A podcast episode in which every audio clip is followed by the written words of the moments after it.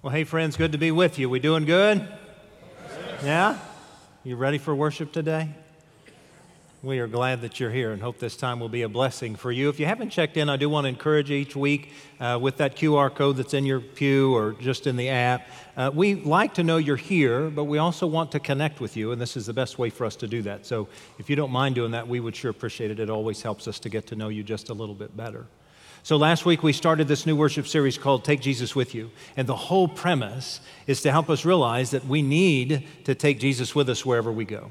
That it's more than just this one hour on Sunday morning or even two hours on Sunday morning. That's good. We're grateful that you're here and hope that you get something out of this worship service. But there's really something more to this faith, right, than just a, an hour on Sunday morning. And so part of our goal was to help us each learn every single week ways that we can take Jesus with us into the workplace, into our homes, into our communities, our neighborhoods. Uh, any place we go, we're trying to take Jesus with us, right? One of the ways we tried to encourage at the end of last week's particular service was uh, to hand out those uh, small uh, pocket crosses on the keychain and the wind up Jesuses.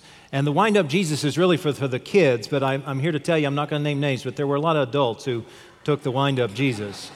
And so I, I hope and expect that you'll take the wind up Jesus with you wherever you go, whether in your car or on your desk at work or uh, maybe uh, at, at, your house. I, I, hope you'll take Jesus with you. That's the whole goal. And a part of what we discovered and talked about last week was this beautiful imagery of, of breathing in God's ways so that we can breathe out God's will into the world. That we've got to breathe in God's ways in so many different ways so that we can help take in who He is so that we can then share Him in the world. And of course, we talked about our own oxygen mask right? That much like in the airplane, we've got to put on our own oxygen mask so that we can get the sustenance we need in Jesus so that we can then share Him in the world. And we talked about seven specific spiritual practices that we believe here at Trietsch are core, foundational to what it means to follow Jesus and what it means to breathe Him in. And so, just by way of review, I want to highlight those uh, to help remind us how important these seven foundational spiritual practices are. We talk first, of course, about Scripture, that this is foundational to who we are and that we need to know God's Word and read God's Word on a regular basis. We need to be in prayer, connection with God, communication with God, to find our uh, relationship with God. We need to be in worship, not just on Sunday mornings, but with our lives, in our workplaces, in our homes, to celebrate God and to give thanks for all that God does, right? We need to be in service to the world, to help alleviate suffering and to help relieve the issues that are at hand. We also need to be in community in small groups, Bible studies, Sunday school classes. That's where we find our strength, our encouragement, and that helps build us up as the body of Christ. We also need to be a witness for Jesus with the things that we say and the things that we do, the way people encounter us. May they know the good news through who we are, right? And then finally, of course, all of that leads to generosity to the ways in which our spirit gives, giving of our time, our energy, our talent, our dollars, all of that is a generosity uh, that we want to practice. And what we believe was those seven practices help us breathe in God's ways so that we can breathe out God's will. And when we do that, it makes a tremendous difference not only in our lives, but in the world. It's why a couple of years ago we developed this instrument we call the Blueprint for Spiritual Wellness. And it's a simple check. It's a digital tool that we encourage you to take. You can go to tmumc.org slash blueprint. Take you about 15, maybe 20 minutes. And it helps identify where you are in engaging those spiritual practices and then gives you instant feedback with regard to some of the spiritual practices you might want to work on or might want to strengthen and encourage yourself in. Because when all seven practices are, are hitting on all pistons, they make a tremendous difference in how we're breathing in God. Also, want to highlight that right outside the doors as you exit today, there are great big QR codes on a lot of the posts. Those QR codes, if you'll scan them with your phone, will take you directly either to the blueprint for spiritual wellness or any one of those seven spiritual practices that you may want to know more about. You may want to know more about being a witness for Jesus. You may want to know more about how you can pray and the various forms that it can take. You may want to know about forms of service. And if you'll just scan those QR codes for each of those seven practices, it will give you specific and, and very clear information about ways that you can practice breathing in and breathing out the breath of God for the world. And you may recall, if you were with us last Sunday, we also said that not only are these practices vital, but they are helping point us to the very nature of what Jesus told us we were to do, which is to build God's kingdom. To help build God's kingdom here on earth. You just prayed for it in the Lord's Prayer. We do it every single week. Some of us do it every single day. It reminds us that this is what we're to be about. Remember, we were in Matthew chapter 6 last week, and the very last verse, chapter 6, verse 33, quite literally just said, Seek God's kingdom above all else.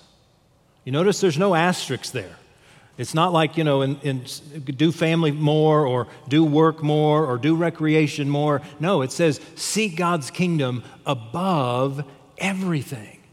And if indeed that's the case, then that's what we ought to be about. And we believe that the breathing in of these practices helps us breathe out God's kingdom and helps us focus on our uh, work for, for building God's kingdom. It's a powerful imagery for all of us. This is how we take Jesus with us, is we breathe in God's kingdom values so that we can breathe out God's will and God's ways in the world so that we can build God's kingdom.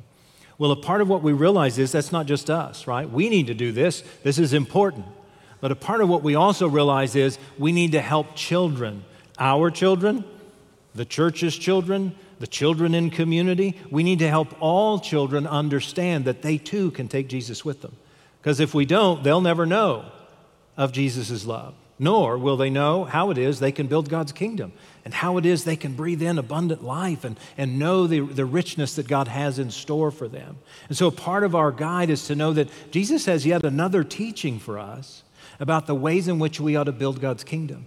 And in part, it comes through the children ours, theirs, and everybody's. We're in Mark's gospel in the 10th chapter this morning. And I want to share with you just a couple of words that Jesus shared with both his disciples and those who gathered with him, one day. And he had a very important lesson for them about how to help the children take Jesus with them. Here's what Jesus said People were bringing little children to him in order that he might touch them. But when Jesus saw this, I'm sorry, uh, and the disciples spoke sternly to them. But when Jesus saw this, he was indignant and said to the disciples, Let the little children come to me. Do not stop them, for it is to such as these that the kingdom of God belongs. Truly, I tell you, whoever does not receive the kingdom of God as a little child will never enter it. And he took them in his arms, laid his hands on them, and blessed them. So notice, Jesus is not only receiving the children, not only helping people to come to him, but he's teaching yet again about the kingdom of God. He's teaching about the very foundation of what he wants us to be about, which is to build his kingdom. And he has some interesting insight, right? So he's teaching, and, and people are wanting to come to Jesus, in particular the children and his very own, the 12, the, the 12 that he called, the people that have been listening to him and hearing him and understanding him, they didn't quite get it. So they're trying to scatter the kids. Hey, don't get in his way. He's, he's got a lesson here. He's trying to do his thing. Can you guys just not get in his way? And Jesus became upset, right? And his, his words of wisdom were powerful because they, they spoke not only to the crowd and to the children, but they speak to us as well. And a part of what they share is this great insight that the kingdom belongs to these children. Did you hear that? That's what Jesus said. For it is to such as these that the kingdom of God belongs. And when I hear that and read that, I had to initially think to myself, does that mean only kids get in the kingdom? I mean, is it really only for children? Is that what he's saying? I don't think so. But I do think that what he's saying is uh, we need to be a little bit more like those children. And when you think about children, in particular with regard to faith, any children, young children in particular, they just absorb it, don't they? They want to know more. There's a, simple, there's a simplicity about who they are, there's an innocence about who they are, there's a trust about who they are, and there's this clear desire to want more. You see it in every child who's in Trietsch Kids or who comes to our midweek programs or to any child you've ever tried to share the love of God in. You, you see that they want to know that because intrinsically, children seem to know love. They seem to understand it. They seem to want it. And they seem to also want to share it. And so I think Jesus is just trying to convey to everybody who's gathered there and to you and me that the children can teach us. Don't you love it when you learn a faith based lesson from a child? It's usually pretty powerful. I remember this is several years ago. Our youngest uh, child, Sadie, was about, I think, seven or eight. I can't remember. It was in a previous church, and and uh, I, you know, I was speaking because that's what I do. And I happened to notice she was writing and you know, most parents, when we see our kids writing in the pew, you know, we're pretty indignant. Well, I'm having to talk, and yet I'm feeling the steam come, you know, because I see her writing. And I'm not real clear what she's writing, but of course, in my head, she's writing little doodles and, and nothingness and uh, maybe a note to her friend or whatever. And, and after church, my daughter presented me with a simple little phrase. It said, It's all about worship. That's what she had written. It's all about worship. And then she'd written a second little phrase that simply said, Worship is not about you. Wow. Thank you. Worship is not about us, it's about God. And I learned a lesson that day from my seven year old daughter who was uh, engaged enough in a relationship with God to understand that and to teach that to me. And I often reflect on those kinds of childlike lessons, right, that are out of trust in God, innocence in their relationship, and the power of their deep seated connection with a God who loves them and whom they love. You see, it is to such as these that the kingdom of God belongs. And Jesus was trying to help convey that not only to the crowd, but to you and me. And then he takes it just one step further, just in case we didn't quite get it, just in case we didn't fully understand. He says, We've got to become like these little children in order to enter the kingdom of God. And I know every last one of us in this room who is over the age of 25 wants to become like a child again, right? When I was 15 or when I was 10 or when I was 8, I wanted to be an adult, right? But then once I became an adult, guess what I wanted to be? And guess what you wanted to be? We wanted to be a child again, didn't we? And in part, what we mean when we say that is we want to be innocent, we want life to be simple, and we want to be able to trust the world like we once trusted the world. Jesus is calling us to that. In fact, in, in Matthew's gospel in the 18th chapter, Jesus was just a, a, slightly bit more clear when he was sharing this same bit of information, and Matthew was telling it to us. In Matthew 18, he just says, Jesus said, Truly I tell you, unless you change and become like these children, you'll never enter the kingdom of God. And so I believe a part of what he's trying to witness to us about is we've got to become more trusting. We have to be more willing to commit ourselves to God's trust. We have to be willing to sort of simplify the world's complications and trust that somehow God has a good way for us. Trust that somehow God's breath that entered us from the very beginning of creation can fill us with God's love and can fill us with this abundance that we're seeking and can help create within us the capacity to build God's kingdom unless we change and become like one of these. We will never enter the kingdom of God. And so it begs for me at least kind of a, a twofold understanding. One is we need to become more childlike in the ways in which we follow God, and we need to help our children, God's precious children, ours, ours, and the community's children. They're all precious to God. And our goal and our purpose as followers of Jesus who are trying to build God's kingdom is to help instill within them the breath of God so that they can breathe in God's ways, so that they can breathe out God's will. And it becomes our obligation, it becomes our opportunity as followers of Jesus to help make this possible. You see, it's not just the church's role. We want to play a role and we have a role, but we're not the only role, right? Our Sunday school program and our midweek children's programs are not the only way that kids need to come into a relationship with Jesus. We, as their parents, their grandparents, their aunts, their uncles, their teachers, their, their friends, their family colleagues, we're all a part of this kingdom into which we want to invite them to participate so that when they go off in the world, they can take Jesus with them. I know every parent in this room understands this, but our sole obligation as a parent is to help our children become adults. And if we're people of faith in Jesus, we want to help them become an adult in a relationship with Jesus. And a part of what that means is we got to let them go at some point, right? And at some point, they got to become a, a, an adult. And at some point, they've got to go off on their own. And God only knows when that happens, but it's going to happen. And in order for them to be able to take Jesus with them wherever they go, we've got to help them better understand who He is and what He has in store and why it is that relationship is important. I want to reflect on a fabulous scripture text from the Hebrew Scriptures that helps us identify our role as parents and people in community and grandmas and grandpas and aunts and uncles because all of God's children fall within our purview to help them better understand that they are children of God and they can help build God's kingdom. You may know that in Deuteronomy in chapter 5, there's, a, there's an accounting of the uh, Ten Commandments. And in that, uh, there's a, a, listing of how we're going to be in relationship with God and how God can create order out of chaos. And then chapter 6 begins to say, here's how we can live that out, and here's how we can make that true. And I want to take up in verse 5 of chapter 6, where it begins to describe to us this process. You shall love the Lord your God with all your heart, and with all your soul, and with all your might.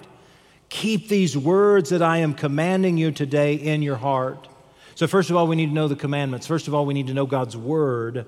And first of all, we need to keep it in our hearts. And then he says this recite them, meaning these words, recite them to your children. Talk about them when you're at home and when you're away, when you lie down and when you rise. Bind them as a sign on your hand, fix them as an emblem on your forehead, and write them on the doorposts of your house and on your gates. It's very straightforward. Now, it seems a little odd to us, and, and certainly our Orthodox brothers and sisters literally do what this text says. They have a little post on their head that has the Shema on it and the Ten Commandments, and they put a door post, they put a post on their door of their homes to remind them of God's word, and they recite the scriptures when they rise and when they go to bed and when they're at home and when they go away. And this is what they do as an Orthodox Jew because that's what they're called to do. But what it says to you and me is not only should we do that, but we also ought to surround our lives with what it is that helps us breathe in God's ways. That's why those seven practices are so critical to breath and to life, because they help us gain the strength we need to help instill in our children what it is that God's doing for us in our lives and in the world. Our Hebrew brothers and sisters have a, a great way of telling the stories of God. And the stories of God have powerful ways of impact in our lives and how it is we interface with other people. And we could learn a lesson or two from our Jewish brothers and sisters about how it is they transmit the stories of faith and how it is they commit it to every new generation.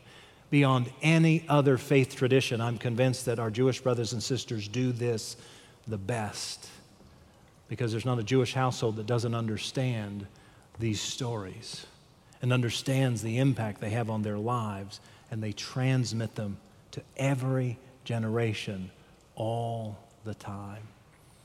Here's what I glean that we might be able to do as parents, grandparents, aunts, uncles, teachers, friends who have children and grandchildren and students in our purview.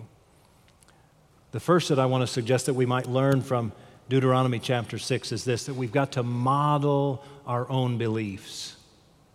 If you believe in a God of love, then let's love genuinely. If you believe in a God of forgiveness, then let's forgive. If you believe in a God of kindness, then be kind in the world. Let's model what we believe. We need to do this on two levels. One is we can't instill in other children what we don't yet know, right? That's the oxygen mask we talked about last week. We've got to breathe deeply into God's word and into these practices that help give us the strength to do this.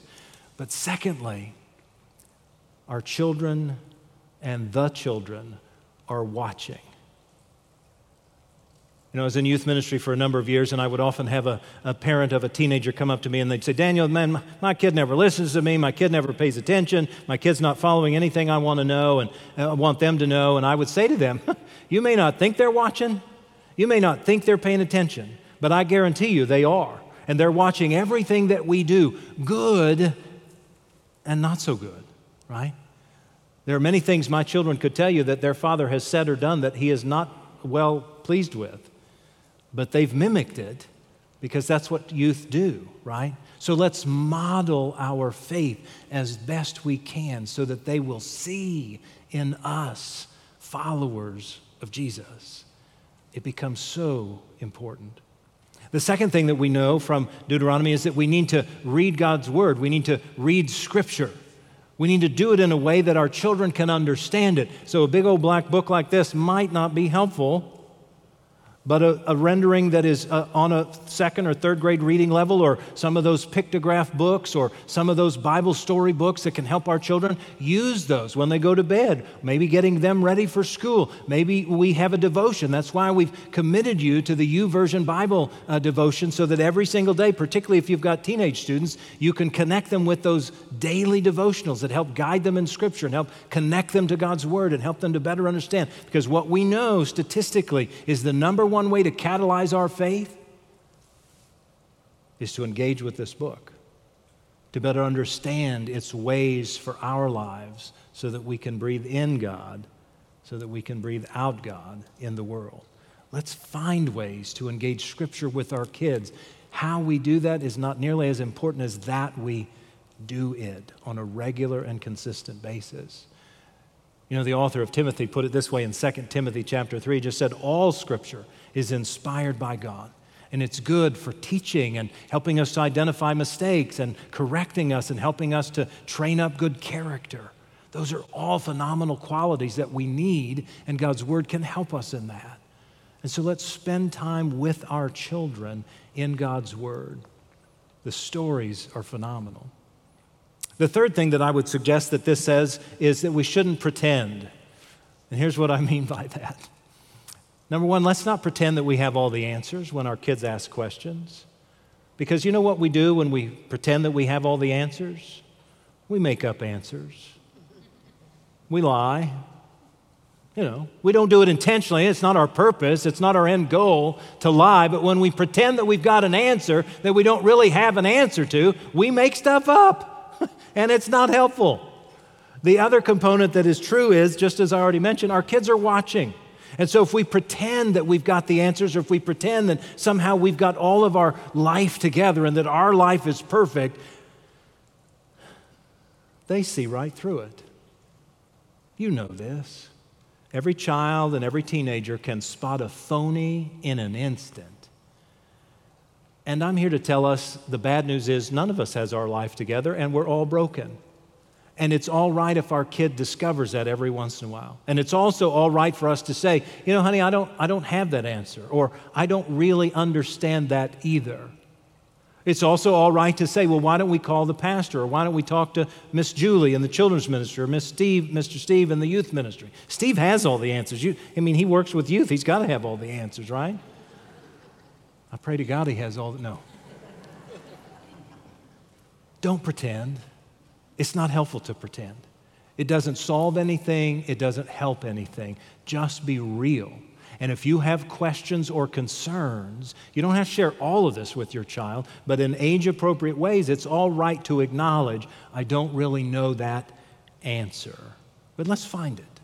Let's work on that together, right? The next one that I hope you will have fun with, because I think this is the most fun, is let's tell stories.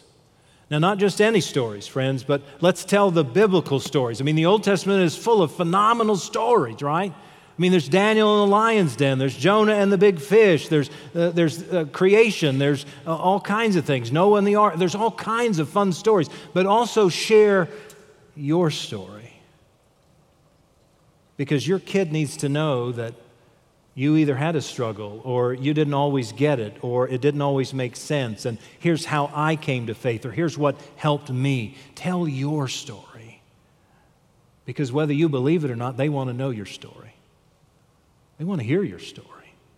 They want to experience how it is you came to know this guy named Jesus. And they want to know whether there were stumbling blocks or whether there was a challenge or whether there was something that caused you uh, to not fully get it. They want to know that because if they don't know that life is real, that faith can sometimes be a struggle, then when they struggle, guess what they do? They give up because they just assumed you had it all perfect. And we don't want that. What we want is for them to take Jesus with them wherever they go. And as they do, it will help them breathe in deep and exhale fully. And it will make a tremendous difference.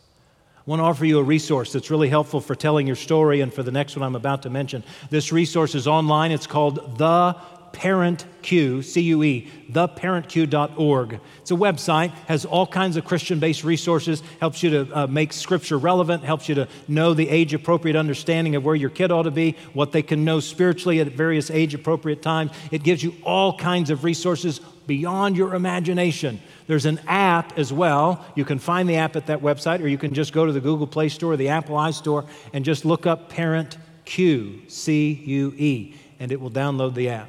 Are some of us here uh, already using Parent Cue? Any of our parents? I know there were several in the nine o'clock. Um, I want to encourage you because it offers all kinds of insights about how to find spiritually based resources for our kids. The next thing I want to highlight is this.